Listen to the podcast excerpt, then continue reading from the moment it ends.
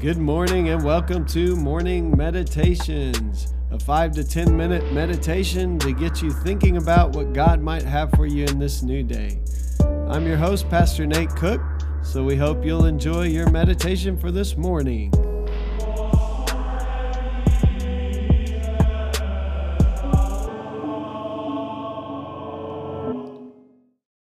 Hey, this is Pastor Nate, and this is your morning meditation.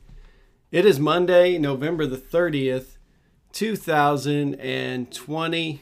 So through Advent, we are beginning a different book that we're using. We're using a book that's put out by our Nazarene publishing company, the Foundry, called Let Earth Receive Her King. It's been written by Scott Daniels, who is one of our theologians, theology professor, and pastors up in Nampa, Idaho. And I've read and heard a lot of Scott's teaching and preaching and really appreciate what he has to say. So we're going to read through his devotionals through Advent this year. And this one today is called Prisoners of Hope. The text for today is from Zechariah. It's Zechariah chapter 9, verse 9b and verse 12. See, your king comes to you righteous and victorious, lowly and riding a donkey on a colt, the foal of a donkey. Return to your fortress, you prisoners of hope. Even now I announce that I will restore twice as much to you. So today we're going to talk about what it means to be a prisoner of hope, even in the midst of times that tend to want to push us towards despair. I think it's a good word for us during this season.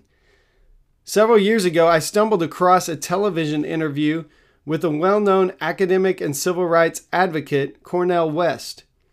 The interviewer asked Dr. West how he could stay so optimistic in his work on race relations when it always seems as though, as a culture, we seem to take 2 steps back from the reconciliation for every step we take forward. In his uniquely beautiful and rhetorical way, Cornel West responded, No, I am not optimistic or pessimistic. That is an attitude. I am a prisoner of hope. I don't believe the interviewer knew that the prophet Zechariah had just been invoked, but I did. The ministry of Zechariah arose approximately around the same time as the context of Sunday's text from Isaiah, which I preached on Sunday and loved. The people of Judah have returned home only to find rubble around them and an overwhelming amount of work ahead of them. Besides questioning the questions surrounding the rebuilding project, the question of leadership also needed to be addressed. Would there be a new king to lead this redeemed people? Zechariah envisions a new king coming to Jerusalem, riding gently as a healing presence to restore the people. Of course, these words that rang true in Zechariah's day became even more true a few centuries later when the humble king of the world, Jesus, also came humbly riding into Jerusalem on a donkey, thus fulfilling, or maybe better, filling full, Zechariah's prophetic expectation. The line that always grabs me is Zechariah's call to be prisoners of hope. What an amazing image! He sees God's people as captured by hope in ways they simply cannot escape. They might despair if they could, but they simply can't. They are prisoners of hope that the God who called them and led them out of exile will be faithful to finish the work he started. I find myself needing to embrace that proclamation from Zechariah often.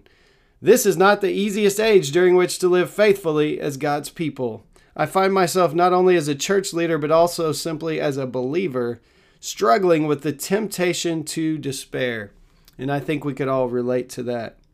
If you were to ask me how I stay so optimistic when it seems that in the church and in my own journey, we often take 1 step forward and 2 steps back, my answer would be no, I am not optimistic or pessimistic. I am a prisoner of hope. I've been captured by the faithfulness of the humble yet conquering King and simply can't escape the hope that he who began this good work will carry it on to completion. That's Philippians chapter 1, verse 6. So today I hope you will go out and you will be a prisoner of hope. Someone who holds on to the fact that God has called you and God has chosen you and God is calling you his child, and that God will fulfill the work that he has begun. That even circumstances can't deter the fact that God will do the work he's called us to accomplish. He will do it in us, he will do it through us, and he will continue it until the day we see his appearing. That nothing, and not a pandemic, not even the civil unrest that we see in our streets, not anything in all creation can separate us from the love of God and the hope of God. So we can be today prisoners of hope. The psalm for today says, "Be strong and take heart, all you who hope in the Lord." So today I would encourage you to do that, to be strong and take heart, all you who hope in the Lord. Our hope is not in our circumstances. It's not if everything's working out perfectly. Our hope is in Jesus the Christ, this one who came humbly riding on a donkey, fulfilled the prophecy that Zechariah is mentioning, the prophecy that says that there would be this king who comes to rule. But it would not be a king like the kings many would expect. It would be a servant king, one coming riding on a donkey, who gave his life for us so that we might become Christ-like, so that we might have a right relationship with God, and we might live as prisoners of hope today. So don't be optimistic or pessimistic. Those are attitudes.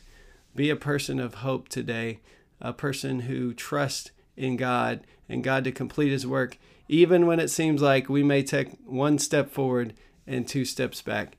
Hey, that's just a thought for this morning, and I hope you have a great day.